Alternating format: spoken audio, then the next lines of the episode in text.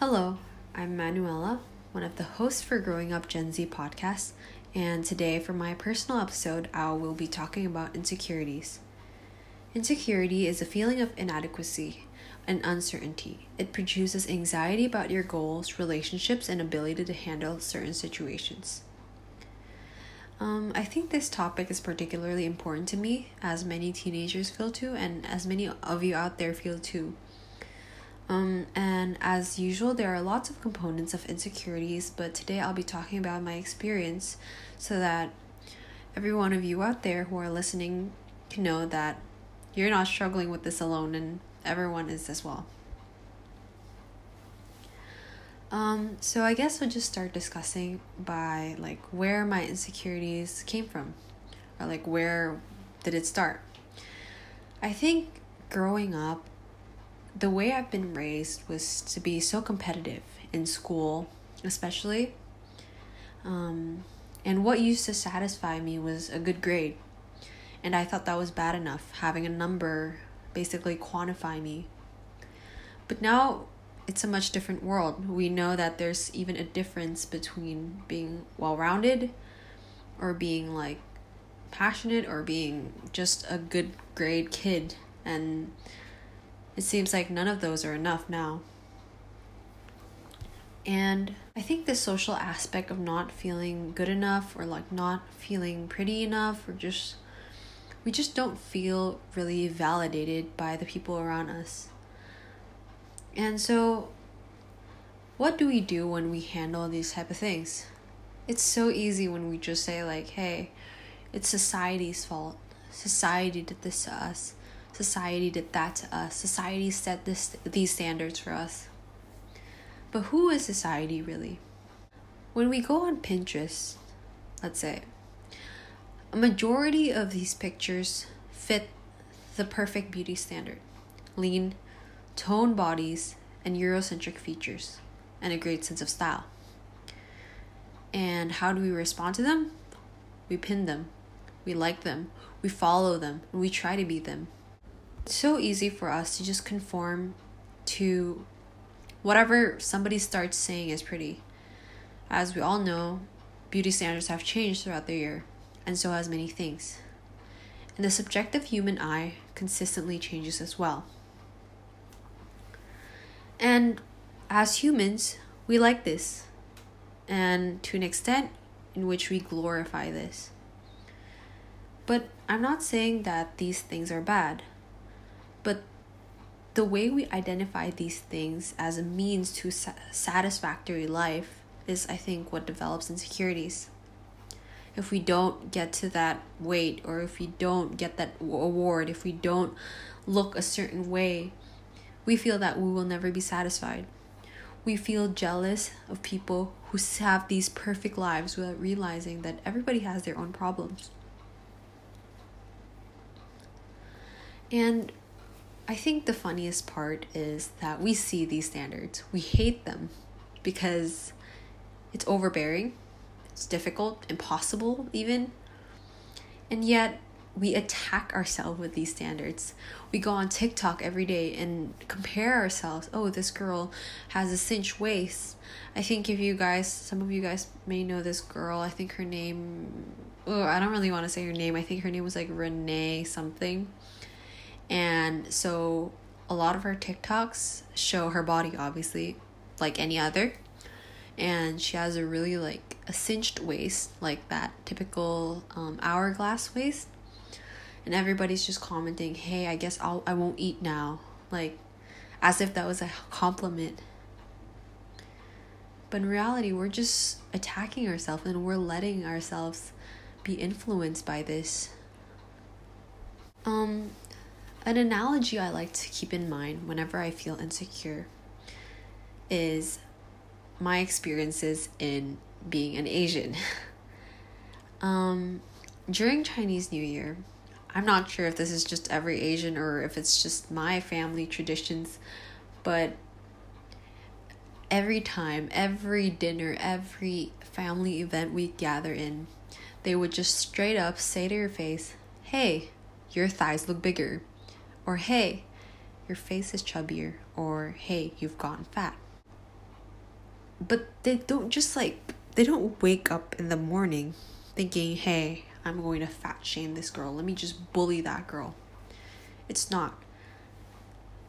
The way that I take this is that I'm nourished, I'm eating a lot, and they notice it. And that's true because they're my family. They don't intend to hurt me, nor do they think about hurting me.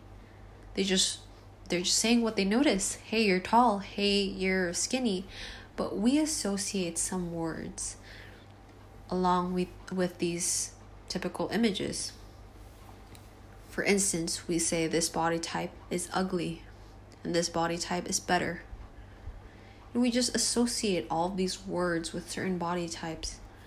And we never really take a moment to appreciate those with the weird kinks in their body or those with the little not so lean whatever roles in our body. We don't take the time to appreciate that hey, they hold all of our organs, you know, like I know, probably not a good analogy, but you know, that's just what I think, yeah. And um like I said before, my personal experiences is primarily in school. I'm very competitive academically, I would say. Not super smart, but I'm pretty competitive. And I get it because by getting a 4.0 GPA, the university thinks you're more qualified than another person. But I think what defeats us is when we try so hard to tick all of these check boxes and never really see what we have in ourselves. We never take the time to say, hey, I'm bad at math, but I'm good at so and so. We stop at I'm bad at blank and we never truly expand ourselves and become open minded to who we are. And so, I know I'm not the best person to give advice because I am 16, very insecure about a lot of things, far from being content with my own life, far from being content with where I'm at right now. But today, um, I'm not here to say hey, I feel bad for you. Not because I'm trying to be mean. Don't leave yet. Please come back. Um, but instead, I feel like today we should all take time to appreciate what we have. Um, I think we can't we can't just be too carried away by what we can't do and appreciate what we can do. If not, we're going to be wasting all of our gifts and talents that we all have. Imagine this if the entire world was smart, pretty, or athletic, then everyone would be the same. And I think today, instead of crying about the rolls on our stomach or, or our lack of a 4.0 GPA, we should start appreciating ourselves for who we are. And for the record, we're not created to mold ourselves into one standard. And if anybody tells us we have to, just remember that they don't tick all of the boxes either nobody is perfect. And that's such a cliche saying, but let me reiterate that actually. Everybody has their own quirks. It's what makes us us, obviously. And so, I guess to wrap this up, um, I just want to give you guys some tips, maybe on how to overcome insecurities, or at least this is how I do it. Um, so, first, I guess pick up a journal, a notebook, pen and paper, whatever, and write five things you're grateful for every day. Pretty sure you've heard this somewhere, but I tried this and it worked. It really makes you be reminded of what you have. And I think sometimes we overlook them because of what we don't have. So do it right now. And okay, second, take care of yourself.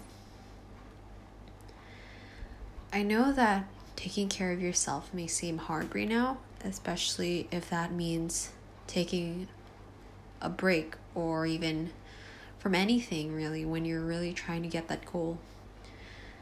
But if you spend all of your days trying to work and work and work it'll never work out. Everybody needs a break. Everyone. And if you're sitting here right now listening to this feeling overwhelmed, just remember that you're loved. You're not quantified by what you achieve or what you don't achieve. And so please love your body, love yourself, take a break, whatever it is, whether it's deleting social media for a second, going on a walk, just a random walk, listening to your favorite music, no thoughts, head empty, and just eat well, sleep well, and you'll feel better. I know it.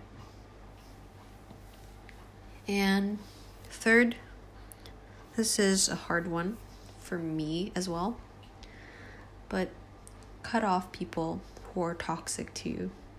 Shut them out physically or emotionally. You need to keep good company with you if you want to sustain a healthy, happy lifestyle. And if there are people who are constantly degrading you, making you realize that you're terrible in this way and that way when you're really not, I think that's when you have to really let go. And I know that's not always possible. I would know that as well. Um, but just don't let them get to you because I know that regardless of what they're saying right now, you should feel adequate that you are you. And finally, this is probably the hardest advice, but trust the moment. I know that um, it seems really hard now, and if you're a teenager listening to this or whatever age you are, we're all still kind of looking for meaning in our lives looking for who we truly are beyond the labels. And so, I guess let's just all try to be patient. Eventually, everything will unfold and unravel, and we'll know who we are without being impeded by what society tells us we need to be. And so, every step of the way only increases our perseverance. So, if you're listening to this, you got this. And finally, I know I, I can't say that I know your conditions right now. Um, maybe my insecurities about my body may seem shallow to some, or my insecurities about my grades seem like a bratty thing. I, I don't know your struggles, and I can't say that I've experienced them myself.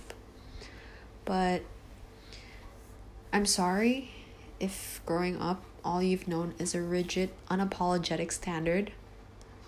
But I guess no matter where you are right now, I want to let you know again that you are loved, you're beautiful, and one day I know you'll be able to see that yourself.